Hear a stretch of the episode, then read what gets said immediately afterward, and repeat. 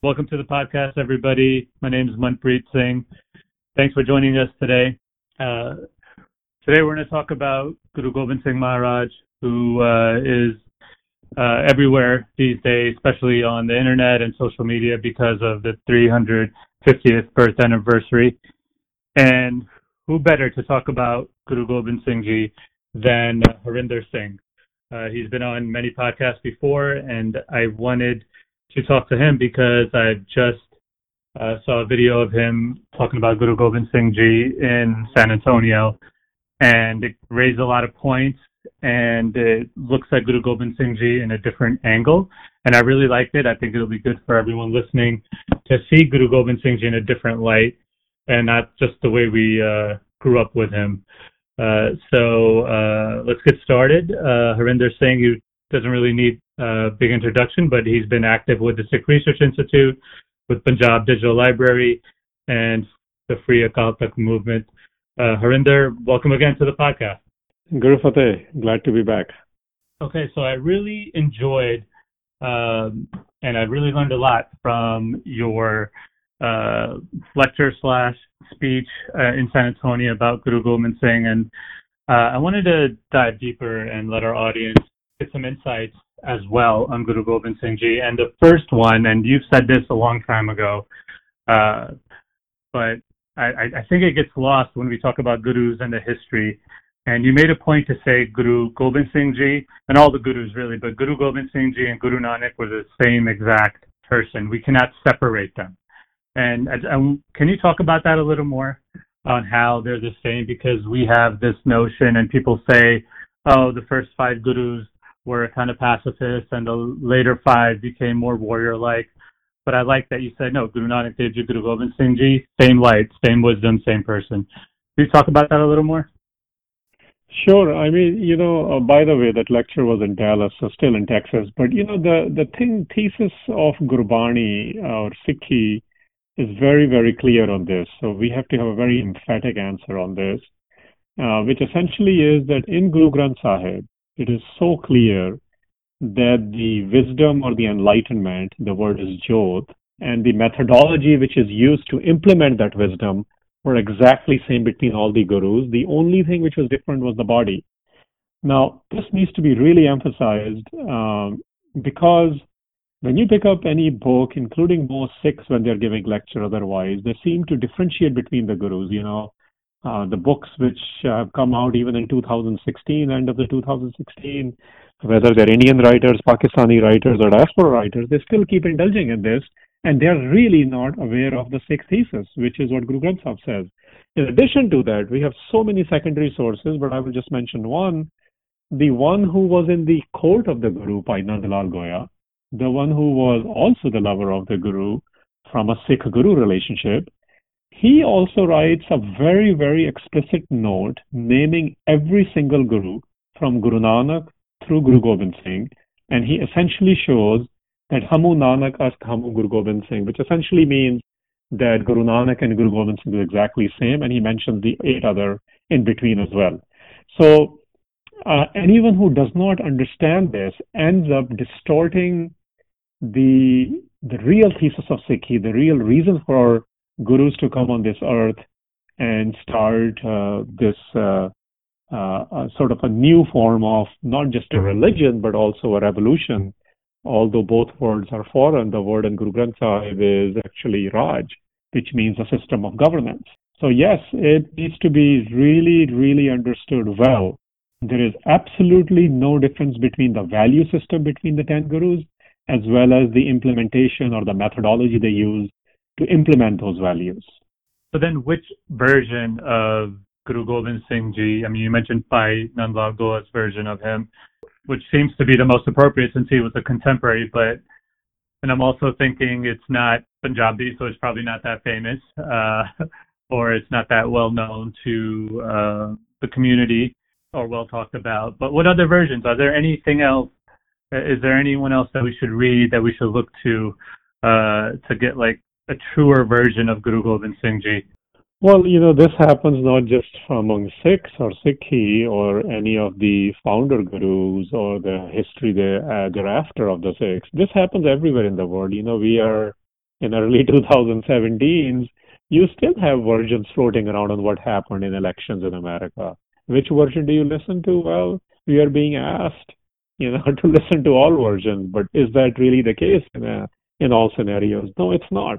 You know, we have our own systems, which means there is a, you look at some facts, you look at the theses which are, or the reasons why certain things exist, and based on that, um, uh, you you say, okay, this is a closer or the real version uh, although others are opinions and interpretations. Uh, and you know, we live in a very, very funny environment today. And, and I want to contextualize this because the environment, whether we're in America or in India or anything in between, we can't even call spade a spade anymore. You know, now we have phraseologies like post-truth, which essentially is a lie. Uh, same thing happens when we talk about Sikhi. They manufacture depending on where you are living, some things happen out of ignorance, but other things happen because of osmosis.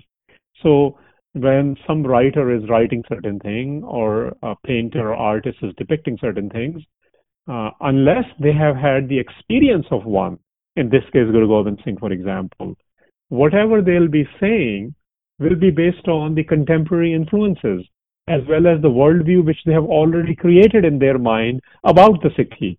This is why this is so important that any comment which is given on the Gurus or on Sikhi, it must find its basis in Guru Granth Sahib, in the Bani, because that's the only thing where all Sikhs have an agreement on, including the scholars.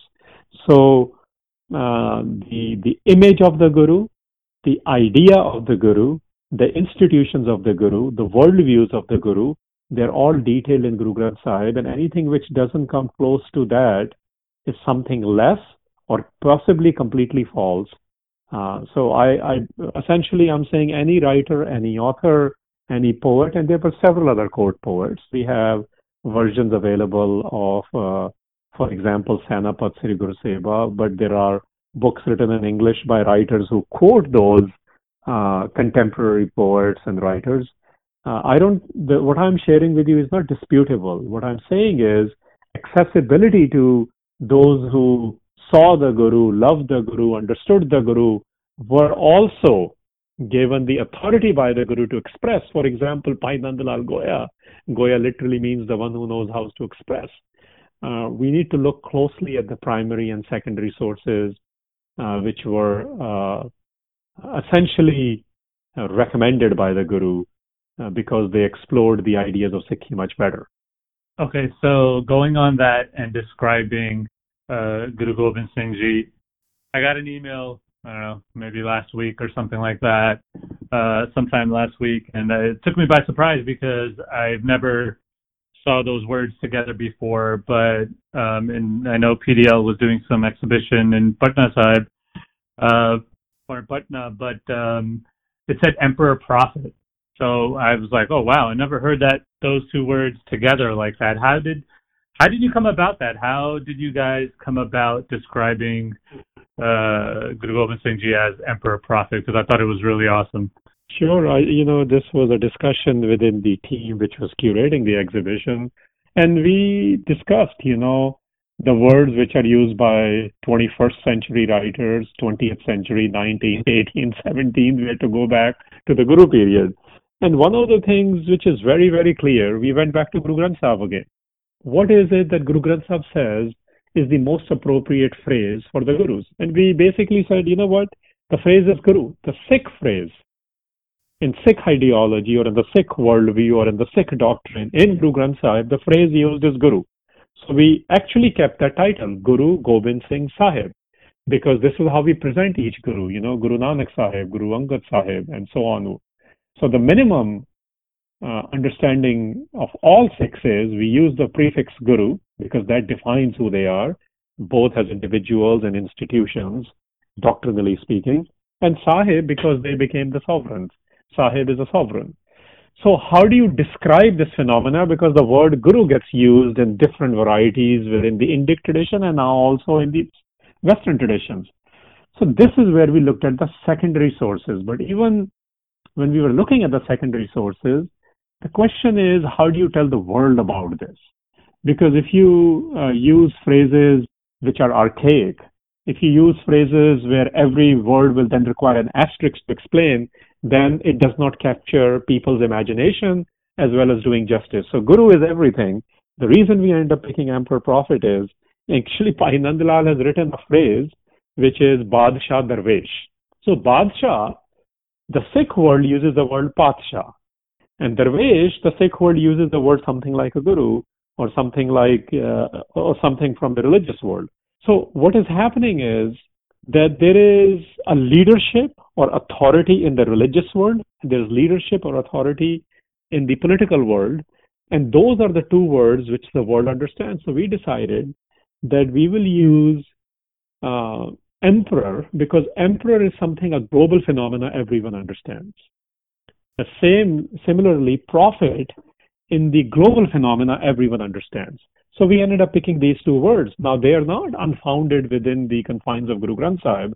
In fact, they're very much entertained there because when they describes Guru Nanak as to what he enjoyed in this world and rest of the gurus, including Guru Ram Das and others, it says Raj Jog. Again, Raj represents political domain and Jog represents the religious domain. So we ended up saying, okay, the word itself is Guru for us. To explain to the world what the Guru is in the Sikh context, it's an integration of religion and politics. It is not just religious and not just political. And the highest levels of leadership the world understands in those phenomena, although some are uh, only uh, perhaps be seen in a Semitic tradition, for example, the word prophet. But the idea was when you say emperor prophet, all of a sudden you have equated it or uh, raised it to the level which are very few people. To be an emperor is very little. Uh, there are very few people. To be prophet are very few people. But then you have an emperor prophet. So this was explanation of the word guru in the Sikh tradition. Yeah, it's unlike the world, uh, unlike the world has ever seen someone like Guru Gobind Singh Maharaj and, uh, to be an emperor prophet. I mean, that's and, and and and and that's exactly right because the world has never seen any model of Sikhi, and obviously because they haven't seen any model of Sikhi, they haven't seen a model of Guru Gobind Singh, and these are explanations to present what Guru Gobind Singh is. And by the way, Bhai Nandlal Goya explains both of these very very clearly. For example, when he gets into explaining uh, uh, as to what the in the religious world, for example, what uh, what Guru Gobind Singh Maharaj is. You know, he compares them. He actually uses these words. You know, which in equivalent uh, English will be things like the godly persons or the prophets or the Sufis, Arjun, Bhim, Rustams and the Psalms, and Asfandiyars and Ram, Lakshman, Shiva, Ganesh, and then he gets into something beyond the four Vedas and the sixth philosophy and the aromatic Arabs and the Iranians, the West and East. This is a sparkling light beyond West and East. So he uses things like that. And so this represents the religious arena. When he cuts into the political arena, he starts making comparisons to Roman emperors and Chinese and Turkish emperors, uh, Iranian kings and Chinese kings, um, Russian emperors, uh, South Asian emperors, you know, the Rajput rulers and the Western chiefs and rulers. So my point is, we actually, the Sikhs themselves, I don't think we have actually seen the Guru in this light. Because when the symbolism show up or his portraits show up uh, from a Jahangir-like era, we critique them. Yes, we should critique them because they are not fully capturing the Guru. But what they're doing is, initial ones, they were trying to show that, you know, you've seen the Jahangir who is only a Badshah can you imagine a Badsha who's also a prophet? And that's Guru Gobind Singh. So my point is the earlier writers, earlier contemporary, um, both Sikhs and non-Sikhs were able to capture elements of this, which actually were closer to the idea of the Guru. And now we are 350 years removed, and we live in the world of revisionism. We live in a world of uh, misappropriations and reappropriations. So, you know, uh, Guru Gobind Singh Maharaj is getting reappropriated in front of our own eyes, depending on who's running the contem- depending on the contemporary politics of Indian nationalism, for example. Uh, if you go to 1940s, Guru Gobind Singh was being disowned by the Indian nationalistic politics.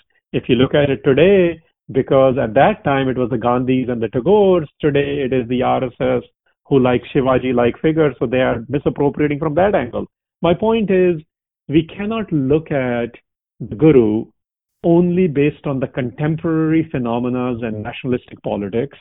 We need to look at the Guru primarily based on Guru Granth Sahib, and secondarily based on uh, those who uh, saw the Guru, those who witnessed the Guru, those who were in love with the Guru. Wow. So when I think of emperor, if I bring it back to maybe I might want a example or might want your interpretation of it, but when I think emperor too, I'm thinking someone that's going to rule, uh, someone that has governance, someone that's uh, creating a, uh, you know, a whole new world for people that it's going to be in their Raj and it's going to be under his governorship. What was so special, or why did I mean? I know you can't speak for him, obviously, but like Bhai Nandlal Goya and other contemporaries, what was so special about Guru Gobind Singh Ji's governance or Guru Gobind Singh Ji's emperor-like uh, presence that you know captivated them, that captivated people to be with him, to see with him, to fight for him. Like what what did what did the world not see uh, or even imagine before Guru Gobind Singh showed them? That's an excellent question. Thank you for asking that. You know, so we have, uh, as I mentioned, when we get into the details of these, we do have other references available and other texts available which capture elements of Guru Sahib. And so, for example, in the emperor-like elements, you know, we have this period between 1676 and 1699, which we I don't think think too much about. So in this period, this is the training period. You know, there is a catalytic event which happens. There is a martyrdom of Guru Tegh Bahadur Sahib. And we immediately think that somehow the Khalsa comes about, but there is a 23 year period. In that 23 year period, his battles and his governance, his diplomacy, I can't, you know, all the words we use today to define or explain uh, varieties of things which come under governance or Raj, uh, those are all being dealt with, literally being dealt with in a way uh, which sometimes you think is too political, but that's exactly what it is. For example, you know, he's in Punjab at that time. The uh, the South Asia or Indian Empire is run by the Mughals. Um, the the Mughals kings who report to the Mughals in Punjab are 22 kings of Hill Raja chiefs, we call them. So he's dealing with all 22 of them. And all out of those 22, only one of them sides with him. And this whole question of who joins the Guru's forces, because what he was fighting for was different than what the Mughals fought for or what the Hill Rajas fought for.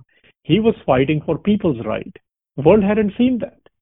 So even the ones who, regardless of whether they were Hindus or Muslims, reporting to either the Hill Rajas or the Mughal empires, regardless of their religious background, they were more or less considered Guru Gobind Singh his enemy because he was not after uh, creating his fiefdom, as we would call it today, or his imperial hegemony. Now, at the same time, then who joins the Guru? Well, the Muslims uh, who think from the Guru's vision join him. Like Pir Buddhu Shah is a great example of that. Uh, his uncle actually, uh, by relationship, but also Kirpal Chand, when there is a Bhangani Yudh happening, which is one of the earlier battles, um, he joins them. So people who joined the Guru were those who liked his vision of governance. And uh, then there are all sorts of dealings. You know, our kind of dealings we deal with today. We think this is not real and this is just something. This is not a phrase when we are calling him emperor. He actually had to deal with the lies of the state at the time, lies of the agents of the state, the policies of the state, and he fought against all of them. Many a time he had to fight a very gruesome battle. Many a time there were diplomatic missions. Other times uh, there were uh, for example, when there is a siege of Anandpur in a post uh, 1699 environment, when he leaves Anandpur, and this is another differentiation factor about him as an emperor. You know, uh, when he's ordered, as we say, uh, let's say requested and ordered by the Panch Pyaras in the form of the Panth to leave the Anandpur, he does it. He says, I understand, but I'm not going to leave as if uh, uh, in a in a hidden environment. You know, I'm not going to change. I'm going to actually announce to the world, and he announces that uh, uh, that Guru Gobind Singh is leaving. Anyone who wants to capture him can, can capture him. The world hadn't witnessed this. So world hadn't witnessed somebody who looks at principles rather than self-aggrandizement, rather than um, expansion of land, or rather than looking off his own religious kind or own family or caste or background, because that's what we see in the world even today. You know the uh, so so that part is there, and the other part is that he actually excited uh, anyone and everyone, uh, regardless of their religious backgrounds, uh, to join this movement, join this revolution to fight for people's right, which is essentially what gets established uh, the Banda Bahadur Raj as well. So um, the way he operated, the way he distinguished between uh, what we now call uh, simply the lies uh, or the post-truths, as we are calling them today, um, his ability to see through them, and his ability to, I mean, I'm using these words again. He's a guru. We know that means perfection. But since we're discuss- talking about the the political environments he was growing up in, they were it was a havoc. You know how you watch Godfather movies, or you might watch today Game of Thrones. I mean, Guru Gobind Singh Maharaj is going through all of that. You know what happens to his father, what happens to his children, what happens to many of his Sikhs, what happens to the his capital he founded at the city of Anandpur. You you know what happens at the city of uh, sorry at the river Sarsa where we lose everything he had done. And this is the, the greatness or the grandness, among other grandnesses of Emperor Prophet Guru Gobind Singh Maharaj, that the color he produced, the music he inspired, the literature he developed, the uh, the training centers he created, the warriors he created. He was more interested in creating all sorts of artists in this world. And even when all those goals, when he, when there's evacuation or there's a separation, he is still uh, moving on and accepting as a hukum because this is where Professor Puran Singh captures that the politics of the Guru is that the new consciousness he has raised, where people could no longer remain slaves.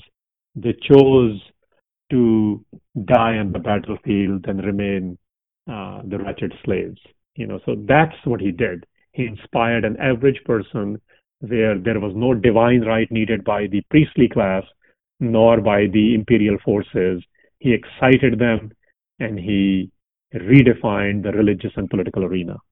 Wow, that was a lot. but uh, that was a great answer. Um, oh man, I learned a lot. I, I do want to ask though, uh, you know, while you were speaking, uh, a parental question actually, because I'm sure there's a lot of parents listening out there.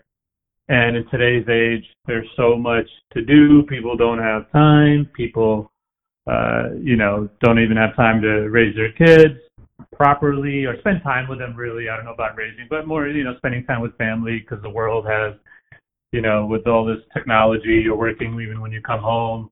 You've got the laptop open. So the so the question I really want to ask is how does a person like this, a guru I know is perfection, how does somebody like that have the time even, and I know it takes a village, but uh, have Char Sahibzade and um, I'm referencing that too because the movie came out a year or two ago and it was very popular and very well made. Um, how does somebody like that raise four uh, amazing, amazing sons to do what they did? Any parenting parenting skills we can take away too? Probably uh, that'll hit closer to home. Well, yes, we we need to revisit the ideals and do we even know the ideals? For example, this is where, let me bring in Bhai Veer Singh, for example. You know, he describes the scene, what Guru Gobind Singh Maharaj sees at his time. And let me actually, let me, uh, let me quickly actually read that, if I may recall some of it. He basically, uh, he's, he's looking at the environment, right? This is what we are facing, and that's your question. As a parent, what are we looking at?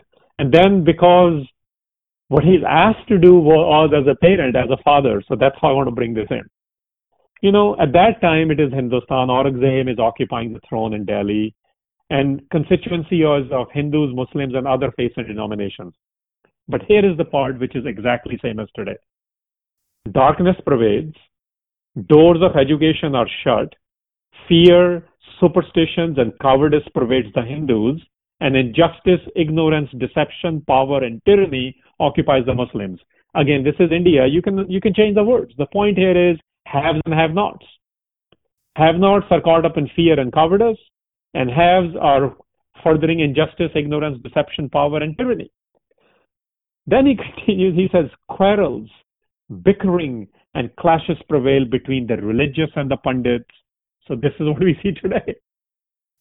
This is exactly what we see within the Sikh world and in the extra Sikh world in the global phenomena. You have the pundits who are the experts, you know, who are spinning every little thing, and people from the religious world, literally at some point, including in the last presidential election in America, we saw this, come together to make a deal. But what is the consequence? Humanity is weak and meek. And indeed, constituency is in pain, severe pain. So this is the scenario when Guru Gobind Singh Maharaj comes. So why does he come on this earth? And as the divine hukum commands, this is Bhai Veer Singh's way of presenting it, but I like the way he presents this. And he says, he says, the hukum says to him, you depart for the motherland and inaugurate the high spirit person, the Chardi Kala person. Become the one to lead. So this is the answer from parenting angle. This is what Guru Gobind Singh was asked, and we, being and wanting to be, aspiring to be sons and daughters of Guru Gobind Singh Maharaj, we need to become like him because he's the one we want to not just imitate, but imbibe the values. So this is what he did. He became the one to lead, lead to teach, and teach to finalize the Khalsa, the exemplar of high spirit ideals. So he led it, he taught it, and he exhibited the Khalsa's Chardi Kala. He didn't talk about the Chardi Kala. And it's very interesting, even in that same phrase, uh, Singh says that Waheguru or Hukum is saying to him, which is instructive for us again today, not just as parents, but as citizens of the world. He says, the human I created, noble on the earth, is disintegrating. Humans were the nobles on the earth, ones who came on the earth and decided who were noble or not noble, who were the Gentiles or the Kafirs, who were accepted and not. So all the boundaries we made. But in the Sikh paradigm, the humans, every human on this earth is noble, but the nobility is disintegrating. So what do you do? Lead by example. Teach as guru. Nurture as the father with strength and love so the earth becomes blissful. This is how you create a Begumpura. This is why there's a journey from Kartarpur to um, Anandpur. We need to lead by example. We need to teach and we need to nurture with strength and love. I think this is what uh, parents and Sikhs need to go back to. Uh, we are not becoming the one to lead. We are not leading to teach, and we are not teaching to finalize the ideas of high spirits. We are merely just, you know, from interfaith to feel good speeches is where we are. So parents need to basically uh, understand the real Guru Nanak, the real Guru Gobind Singh, and the way and I'm not saying don't read other people. I don't want you to think that at all, or any of your audience to think that. I mean, I do read. Uh, other day when I was presenting, I also mentioned. I even asked my mom, who I think knew a lot of poetry. I said, "Did you know that Shiv Kumar Batalavi has also written a poem on Guru Gobind Singh?" She said, "I had no idea." So I won't actually mention that. I said, you know, it's important to know that. But it's important to know that a sensitive poet of Punjab, a popular poet of Punjab, even when he's asked to talk about Guru Gobind Singh, he's not in a hurry. He's choosing his words very wisely. And even then he says that a drop from my eye is not going to be able to present you properly. Teri aarti. Because my buzdela, because I'm coward. And I don't have a song to sing for you. This is what he does after three months of thinking about it. And my point is, people who are writing about Guru Gobind Singh, people who are depicting him in any art form, we need to take our time. If you don't know the Guru, you're only going to be imitating the popular art around you in your environments, and that's not what Guru Gobind Singh is. He is beyond the his his movement and his direction transcends the uh, contemporary markers of uh, history and psychology and other things. Those are some uh, great thoughts to get us to the end of this podcast, Surinder. I really appreciate it. as usual, where could uh, any last thoughts, and also where could people find you if they want to reach you, see what you're up to, see what you're writing, what you're doing? Well, I, you know, I social media wise, I'm only on Twitter, so at uh, one force number one F O R C E is the best way to see what I'm up to and where I'm traveling to. Um, I remain very interested in anything spiritual, anything political, because this is what I'm learning and what I have learned about Sikhi. Uh, other than that, you know, my work continues with the three organizations you mentioned. Uh, with Sikh Research Institute, I'll be starting uh, more work Gurbani related and some uh, paper writing as well. And you'll find all of that on Sikh Research Institute website. Um, I'll continue to work with Panjab Digital Library. One of the uh, work latest works is the exhibition, which uh, was uh, curated for government of Bihar, which is going on currently at Patna at Bihar Museum for the 350th anniversary of Guru Gobind Singh Maharaj and uh, work with Free Akal Takht. You can find more information there about continuing to develop uh, the year two plan for self-governance model for Sikhs beyond uh, nation states. Great, great. Well, thank you very much uh, for spending time with us today. Well, thank you. And I do want to mention one more thing again that, you know, this is true in literature and this is true even today. The person you know the most is the person you love. And the person you love, you then want to know everything about that person. So, uh, people who uh, want to know about Guru Gobind Singh, they will have to delve into Gurbani. And then secondly, those historical accounts, though who those who wrote about the Guru, saw the Guru, or the ones who get intoxicated by Guru Gobind Singh, whether they live in 21st century or they live whether they lived in uh, late 1600s. Thank you.